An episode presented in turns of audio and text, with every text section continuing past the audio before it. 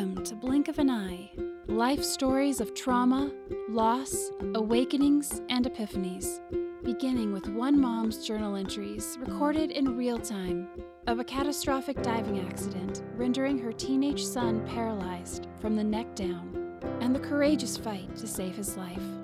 Told through unedited text and journal entries and inspiring guest interviews blink of an eye will take you on a powerful journey of advocacy and hope, and an unvarnished look at the true nature of our relationships and interconnectedness in the face of an event that changes everything.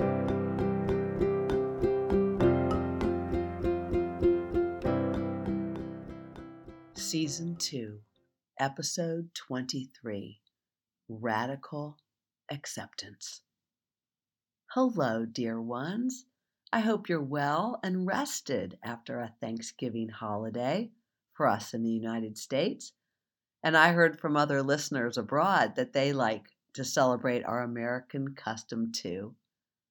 It's a wonderful holiday of gathering, collaboration, and gratitude for what each of us is able to bring to the table our gifts, our talents, our best food secrets and we hope the little break gave you some of the chance to catch up on past episodes of the story and some trauma healing learnings too. On top of a beautiful Thanksgiving for us, it was still a busy week for me. Guess what? I was preparing to give a TEDx talk. Yup, I was invited to be a TED speaker on a special week celebrating women with the TEDx Great Mills. This is what they've posted on the TEDx website. Join us on December 7th at 7 p.m. Eastern Standard Time as we hear from three women who are imagining new possibilities and exploring new ideas for how we might live and work better together in the years to come. These incredible women discuss topics ranging from trauma, hope, and healing to belonging and how to build a better community. This virtual evening is free, donations gratefully accepted. Stay afterwards for an interactive panel session.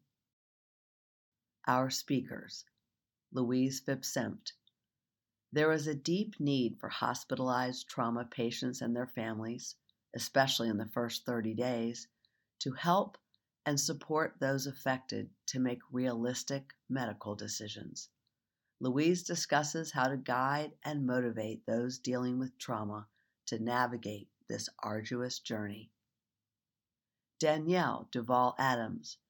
When you learn a new piece of information that is inconsistent with strongly held beliefs, how do you respond? Danielle shares her thoughts on how a better tomorrow will require all of us to work together rather than focusing on our differences. Cat Moore. Belonging is our deepest human need, and yet loneliness is a national crisis, and non belonging is driving droves of workers to seek new employment in hopes of mattering somewhere. Kat asks, What if we could become Wi Fi hotspots of belonging in our daily grind to the simple acts of slowing down and paying attention to each other. Please register for the TED Live event at www.tedxgreatmills.com. And you can listen in anytime thereafter, too. Just Google TED Talks. Well, welcome to episode 23 radical acceptance. I'd like to explore with you what that means. Radical acceptance. What comes to your mind? My sense is that many of us might be quick to think, resign yourself, just accept. You can't do anything about it. While others might say, it's all okay, even in times of great stress and change. Yes, this can be powerful thinking, and maybe that is part of radical acceptance. It might also be the kind of thinking that creates a bypass that we want to be aware of and discerning about. Heck, sometimes the body creates the bypass for us when our overwhelm is so great we're not able to fully metabolize or work through that overwhelming situation at that time. And that can be an intelligent response in the short term.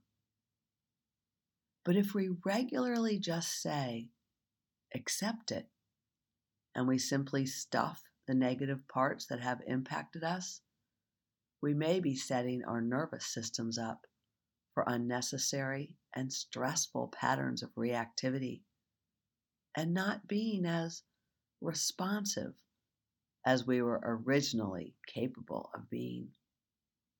Oh, yes, the way we think about something has powerful consequences for our bodies and our health and for our relationships and for impacting what is possible.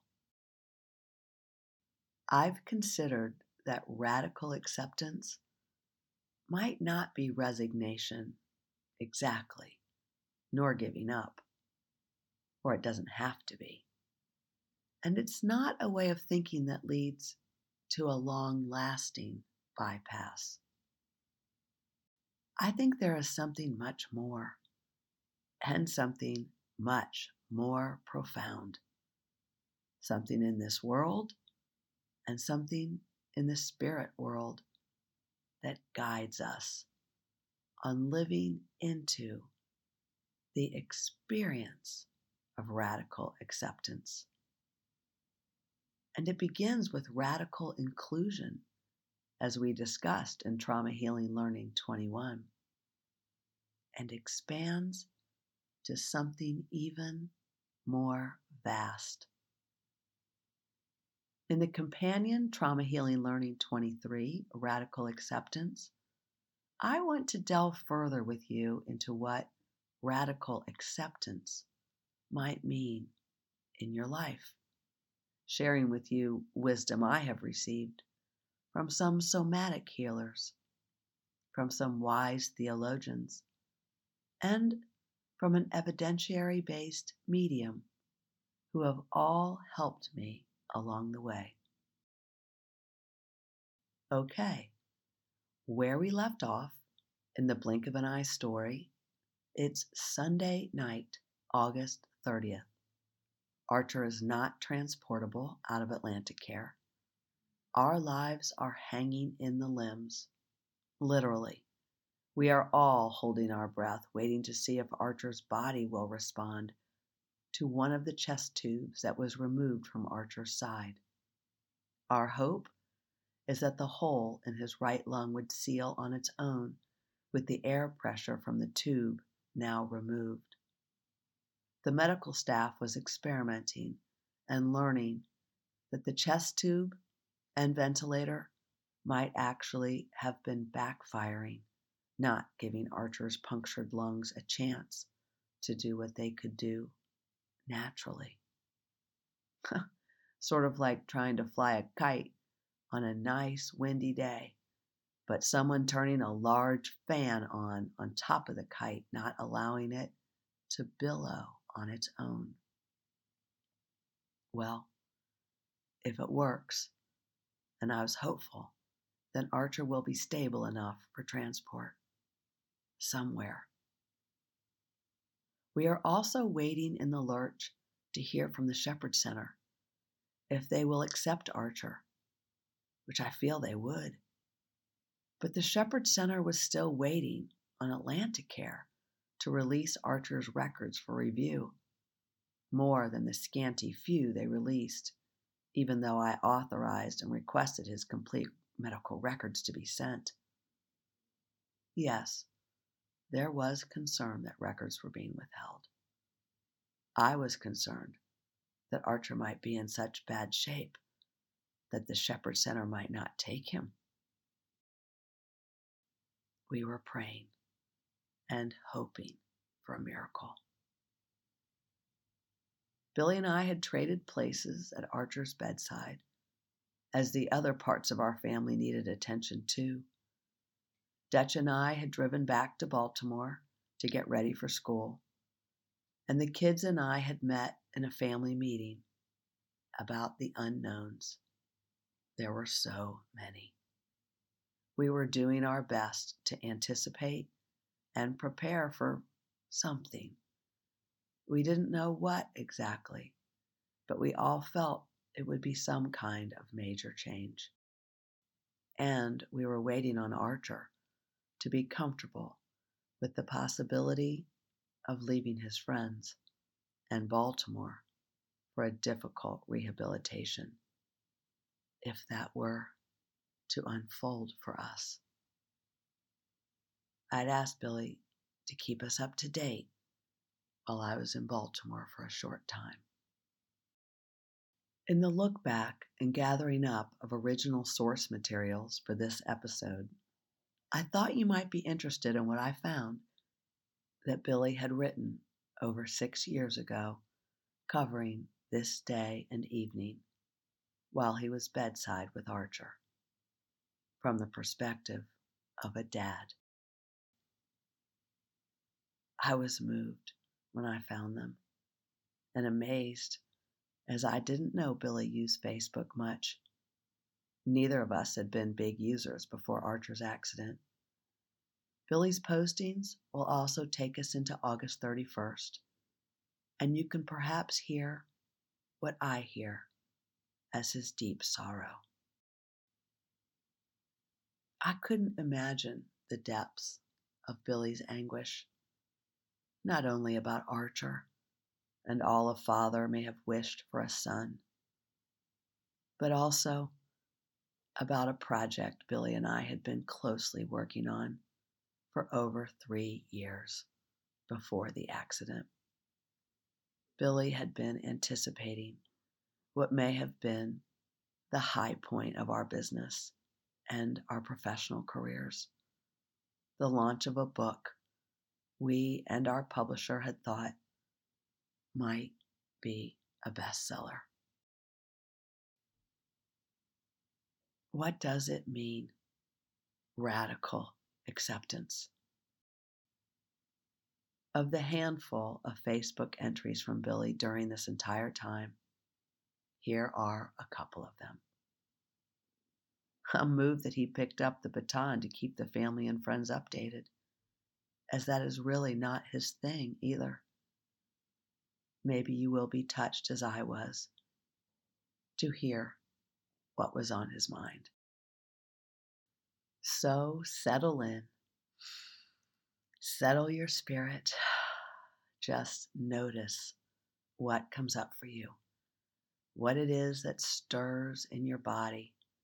It might be inviting you to think in a new way about what you need to accept or haven't wanted to accept in your life. Okay, here we go. Back to August 2015 at AtlantiCare Hospital in the Trauma Intensive Care Unit. Episode 23 Radical Acceptance. Life can change in the blink of an eye. August 30th, Sunday evening, day 26. From Bill. Archer had a quiet day today. He was stable and seems to be gaining strength. He is keeping a positive outlook, although there are, of course, times when his situation overwhelms him and he just stares ahead and asks for pain medication. Those aren't too often. Mostly, it seems, he just wants to sleep. Not much interest in what is going on in the world, but very interested in our reading to him the cards and notes so lovingly written and sent to him by so many of his and our friends. He has a big challenge clearing any secretions from his throat and his chest, and it causes him great discomfort, spiking his heart rate and blood pressure. But he is strong and works very hard to use the muscles he has command of to take care of himself. We are starting to look at options for moving forward with his care. Thank you for your prayers. We want to be wise in making these decisions.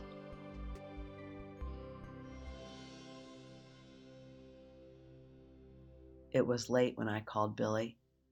We talked for a long time. He spoke in ways that were not familiar to me in over 30 years of marriage. I had not ever heard him this way before. He was sort of dispersed and fragile. He gave me a window into his anguish and his wonderings about the work of evil in our lives. Maybe you've thought about that too. But as I listened to him, I felt a rush of solidarity with him again as we vowed to not let any of this break us. I still felt we had been orbiting on different paths the last few weeks, and I know trauma can be like that. I had not even known where Billy was on many days. It was scary as I also knew how trauma caused many families to break up.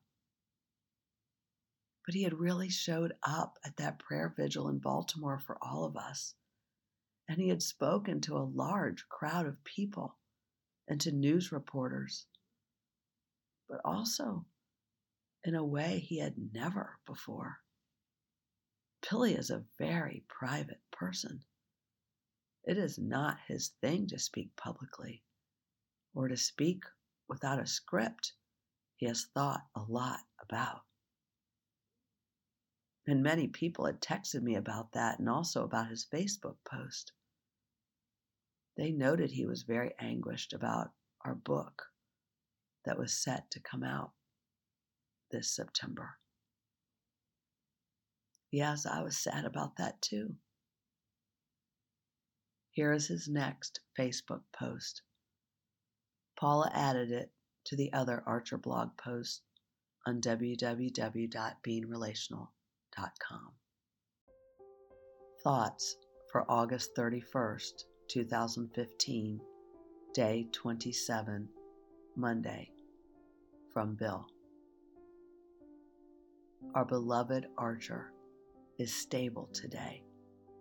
He actually has had a great day with physical therapy on a tilt table that got him almost vertical for the first time. We are thankful because it has been a roller coaster since his spinal cord injury on August 5th. We will never forget this August. Archer's path is becoming more clear. Intensive inpatient rehabilitation for several months. Then, well, we just don't know. But it is good to at least have some confidence about what lies ahead for the next several weeks, when so far we have not been able to feel like we could look ahead even hours, much less days or weeks. For Louise and me, however, our path in managing this moment in our lives is not so clear. This was not at all what we envisioned for August 2015. The timing of Archer's injury, its complete random nature, his innocence in causing it, all these things make it seem purposeful to us. Is it? We don't know. Maybe not. But maybe it is. We feel that God is very actively involved in our lives, especially at this particular moment in time. Tomorrow, September 1st, 2015, is a day that we have spent three years working toward. Three years deeply thinking, reading, talking, and dreaming about the essential elements of being relational. What makes for quality interaction between people? What attitudes and actions bring on lasting, positive change? Three years organizing it, naming it, writing it, and Louise is working with the publisher another nine months, and then being shocked at the challenge of living it and the implications of it for every issue our world faces. Now it has become a reality. September 1st, 2015 is the release date for Being Relational The Seven Ways to Quality Interaction and Lasting Change. It has been offered into the stream of our culture in hard copy, ebook, and on the website of joinorans.org. Will it matter? We so, so hope it will, because we so, so believe in it. Our mission in writing Being Relational and in creating the nonprofit Orans is to connect people by spreading understanding about good ways to interact and to love and care for each other.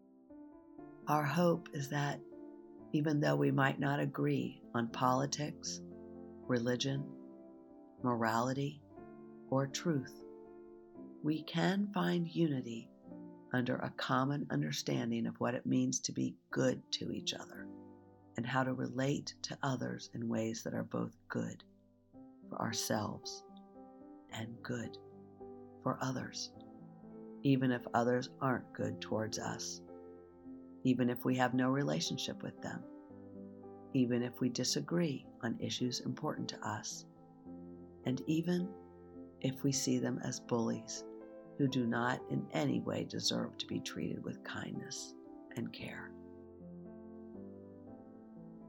The events of the past month have been an affirmation for us of so much we write about in being relational.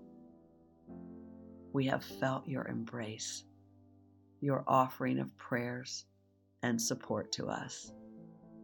We feel connected to you by love. That is what being relational is about.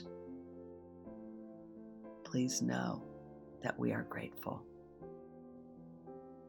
Pope Francis has said, quote, an authentic faith, which is never comfortable or completely personal, always involves a deep desire to change the world. We want to change the world, as ridiculous as that might sound. We wrote Being Relational with that hope top of mind. In our work as mediators, and in our everyday lives as citizens and community members and parents, we see so much that divides people and pits them against each other in transactional interactions.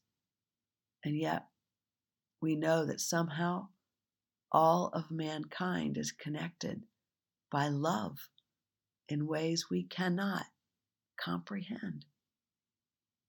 We are connected even to people we consider enemies.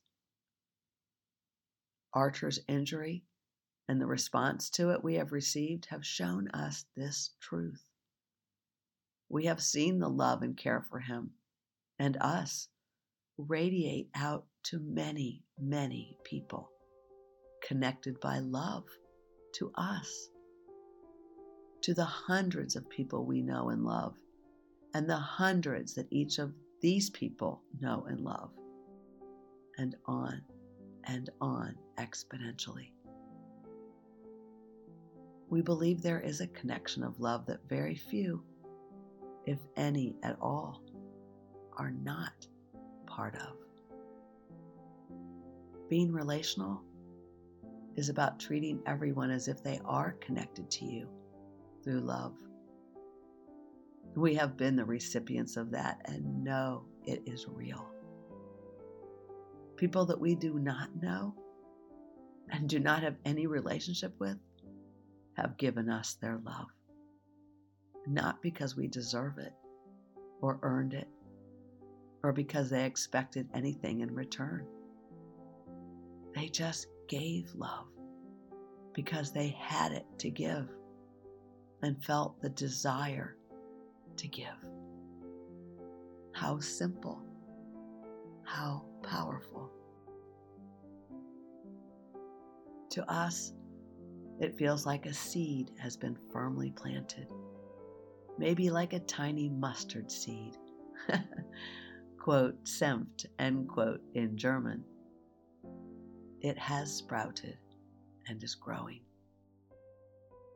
We want it to continue to grow, and through the collective prayer and energy of the multitude of people that have been touched by Archer's situation, we expect miracles, not only in Archer's recovery, but also in growing the idea of being relational, and Orans, which seeks to spread that idea and change the world.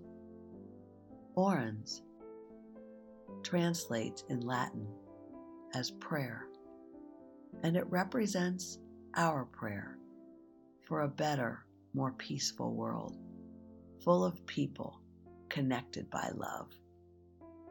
We believe it starts with each of us looking hard at how we relate to others, being conscious of what is going on, being deliberate in how we respond and being discerning in how we interact. We believe that also extends to our collectively being relational and how all of the organizations that we are part of conduct themselves. Asking ourselves, is my family relational? My company? My community? my country. Being relational is a big challenge and a big idea. You can read more about it at www.beingrelational.com and buy our book at Amazon. We also created a nonprofit, the Orans Institute. Orans want to change the world, one interaction at a time. Do you want to join us in this great adventure? No religious, political, or other affiliation is required.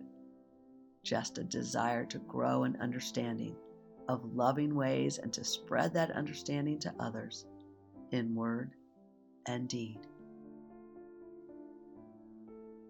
We are not sure how the story will unfold or what its end might be. But here, anticipating September 1st, 2015, we feel that it is unfolding. And we know Archer is a big part of it. We believe there is meaning and purpose in every step of this journey. There is a lot of work to be done and fun to be had. And if you want to be part of that and help us change the world, go to www.joinorans.org and join us at the Join the Movement page and make a donation if the Spirit moves you. Or email us at orans at beingrelational.org to let us know how you might want to get involved. We need anyone with energy and a heart full of love. Writers, commentators, photographers, social media mavens, fundraising event producers and promoters, campus organizers, music lovers, and other roles we haven't even dreamed of yet. Thanks for reading this. Love, Bill. As I read that, my heart was so heavy. I was also so grateful for all the people who bought Being Relational at the bookstores and on Amazon. I had a chance to interview Billy and also Christine Belleris, the chief editor at our publishing house, HCI, whom I worked closely with on the publication of our book, Being Relational. Billy reluctantly agreed to talk about any of this. As I shared, he is private. You will hear from Christine and then Billy, and then Christine, and then Billy again. Billy and I looked back together six years later, and it was a first for us to open this delicate conversation. And Christine provides good context about what went into the publication of our book, so you might have a sense of his heaviness and our hopefulness and how much our dream seemed to be changing. Isn't it amazing? Um, you know, when we researched uh, to send our publication around and had been told you could take the shotgun approach and like send it out a hundred times or you know their top the top 10 um, and of course we saw our publication as being something that was really meaningful and we're like oh we're going to go with the top 10 and then we started looking around and you guys were way up there but it was around this self-help the whole shtick that HCI stands for, which is what attracted us and why we submitted, and we submitted only one to one publisher. Oh. And it was to you all. Oh, we're honored. And you are just a huge piece of what the book became. So anyway, so I'm back back to you and, and your story um, with HCI, and and then you became an editor there. I mean, how did that work? And then you were the lead chief editor. Right. Yeah. The woman who hired me, um, it was like a month after I started. she said, Well, now that I know everything's in good hands, I want to move to the West Coast and live among the redwoods. so, literally, she said that. So off she went, and all of a sudden, I'm yeah, I'm in charge, and there are just you know a couple of us. So I don't you know hire somebody. I hired you know one of our freelancers. But um, yeah, that's how I ended up moving, you know, up. It was unexpected. I'll be darned. Well, life, life changes like that unexpectedly. Yeah, yeah.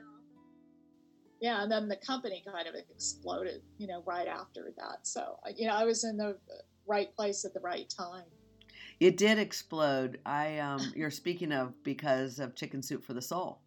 Right, yeah. Yeah. Yeah, I think at the time it was like a, it was an international publishing phenomenon. I think it was the best-selling self-help book around the world. Around the world at that time, yeah. I remember when I first stepped foot um, down in South Florida, and I, I remember thinking too, like, is this right? That this amazing publishing house and we're going to be part of it? I was in a cab coming from the oh. airport and um, uh-huh. and thinking, is this the right place? Um, and, and then realizing once I got there just how huge um, the premises and the facility was, and and then the tour, my eyes were just sparkling at all the rooms and the printing presses and the potential and the possibility. It was just extraordinary. So, so Christine, tell us more about the editing process and any kinds of things you might remember about our working together. Um, well, it's you know it takes a lot longer than I think people realize. Yes, because you know we do a developmental edit, so you send the manuscript in, and then you know I would go through it and you know make comments and ask questions for clarification and send it back to you, and that can you know be a couple of months you know, in that process. Well, you know, we're also all juggling other things too. Um, but and then we get that back from you. You know, hopefully we worked out, you know, everything. um, which you were so easy to work with. You know, and you know, took critic. It was always constructive criticism, but you know, I think we were able to, you know, come to compromises easily, and you know, it was never an issue. No, I so welcomed feedback. But your, you know, book came in very well written too, you know, from the outset. Not everybody is like that, you know, but you were particular about, you know, what went into the book. But that was that's good. Do you remember writing to do the updates? Yeah. When I read them to you, did they bring back any familiarity? Mm, a little bit, but I, I don't remember writing that, although it did sound like me. Yeah, it did sound like you, didn't it? Well, there were a lot of unknowns then. And I think you said it well that, you know, you didn't remember you were experiencing trauma. Did anything come back to you about the book launch? I remember vaguely working with PR by the book. Right. Vaguely. Yeah, we worked with a company in Austin. And and that they were in Nashville. well, they did have an office in Nashville. Good memory. And then there was the other company in New York, all doing PR or about to start the PR that was supposed to start exactly a month from launch date. And that's when almost exactly Archer was injured.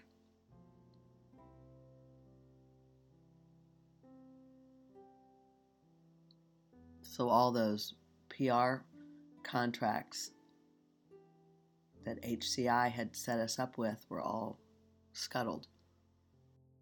I do think it was hard back then. I think we were actually still trying to have a book launch party. We had Melissa Greenhouse sending out information and Loretto Kane. we had a whole plan for the Dagum Orange Institute.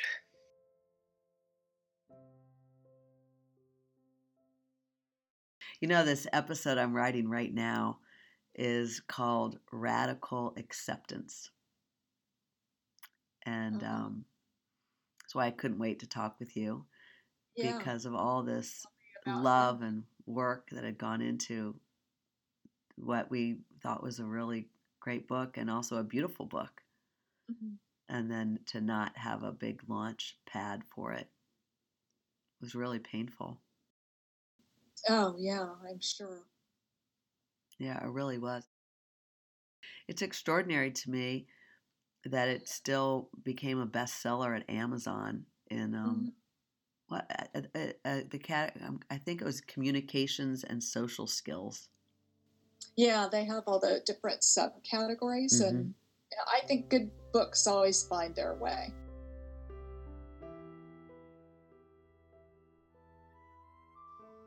I have a real way of like flushing things out of my brain.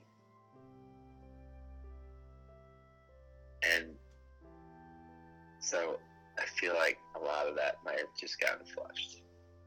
Usually takes a lot to sort of trigger memory for me. Doesn't just um, I can't just randomly go in and say, "Oh, what what was I thinking?" in September 2015. I can't just, I can't do that. Now, if there's some sort of reference, which you gave me those texts, which that was, or those posts, that's fine, but I don't really remember anything that I was thinking around then, except that it was like, okay, I guess that stuff all has to sort of go on hold. But we couldn't really not release the book. The book was being published when the book was being published. That was not something we could say, oh no, don't do that. We're not ready for that. Yeah, it was already in all the bookstores and at Amazon and Barnes and Noble and the independent bookstores, all that. You're right. That was that was all water under the bridge at that point. I just know it was really heavy, and um, and then I think it was put into perspective at the time of we just this that's just not going to happen because we've got a higher priority, which is Archer. I think that our spending the three years of writing being relational and honing it so that it was very digestible for anybody, right? A high school kid, a college educated person, a adult, you know, an executive, whatever, whoever, a mom, a dad, that in some crazy way, I think we were prepared and lived as best we could being relational through the crisis. What do you think about that?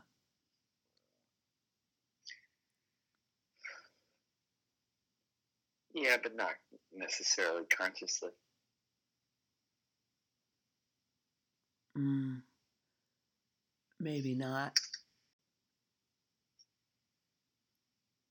It was very conscious for me. And ironically, because we did have a book that was in the public domain or was about to be, and we had to be authentic. That's how I felt about it. I just hope you know your listeners. Maybe they'll find the seed for uh, you know creative spark. And Yes. Right. Yes, thank you. Thank you for saying that. I so hope so. From journaling to just being reflective, um, because that's how we can begin to metabolize our sufferings. hmm Right. Uh, there, there might be some sparks of of genius um, in our listeners that actually make it to a page. We know trauma affects people differently. That's for sure.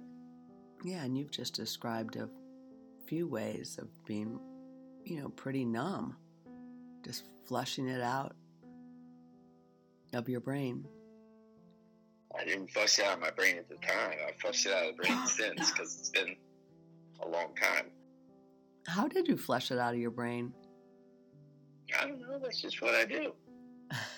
How do you do that? I don't know. I don't do it consciously. That's what I think the folks in the trauma field and my own learnings would put that into the category of numbing. When you get rid of something unconsciously where you actually are not getting rid of it, it's, it exists. It's probably somewhere in your body, in your cells somewhere, but your mind has chosen not to focus on it. Because flushing would call upon a somatic experience where you actually experience where that sadness and shock and pain and fright and out of control, all those things, where they were experienced in the body. And then when you can locate that, you can then add to it the mind component that can metabolize it. I mean, that's what this whole episode is about. It's radical acceptance. And radical acceptance, I don't think, is it's okay. I think radical acceptance is it's painful and there are other parts that are not painful. I think it's accepting all.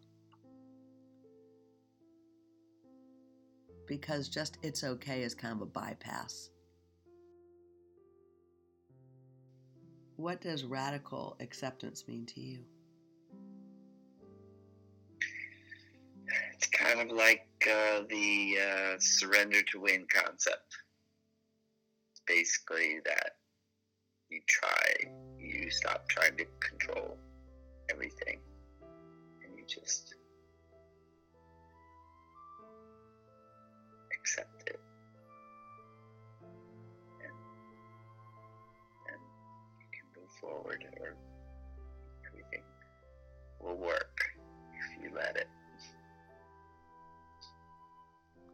Something about the, like the big grand flow of life. It's not trying to control the outcome of everything. Helen Palmer had a great expression that she would use often in our meditations with the Enneagram group, and she'd say, You're just that little tiny boat bobbing on the large ocean. hmm I love that image. Yeah, that's me. A little tiny boat bobbing in the ocean, trying to take care of the other little tiny boats around me. yeah. Well, you do a good job of that. I try. Life can change in the blink of an eye. Life is so precious. Hope for everything. Obtain everything. Thank you for tuning in to the Blink of an Eye story. You may continue listening this Saturday to the trauma healing learnings that accompany this story at Trauma Healing Learning 23 Radical Acceptance. Thank you for listening and telling your friends about Blink of an Eye. Together, we are raising the vibration for healing. You've been listening to Blink of an Eye. We ask that you share this with anyone who may need inspiration, a lift, or who may relate. Never miss an episode. Listen on our website, blinkofaneyepodcast.com, or subscribe on Apple Podcasts, Spotify, or wherever you get your podcasts. This episode is sponsored by I See That, the Integrative Center for Trauma Healing, Advocacy, and Transformation. I See That is a multidisciplinary nonprofit that provides tangible support, trauma healing education, and advocacy for those experiencing crisis or trauma. To donate, please visit www.iseethat.org. That's the letters I C T H A T dot O R G.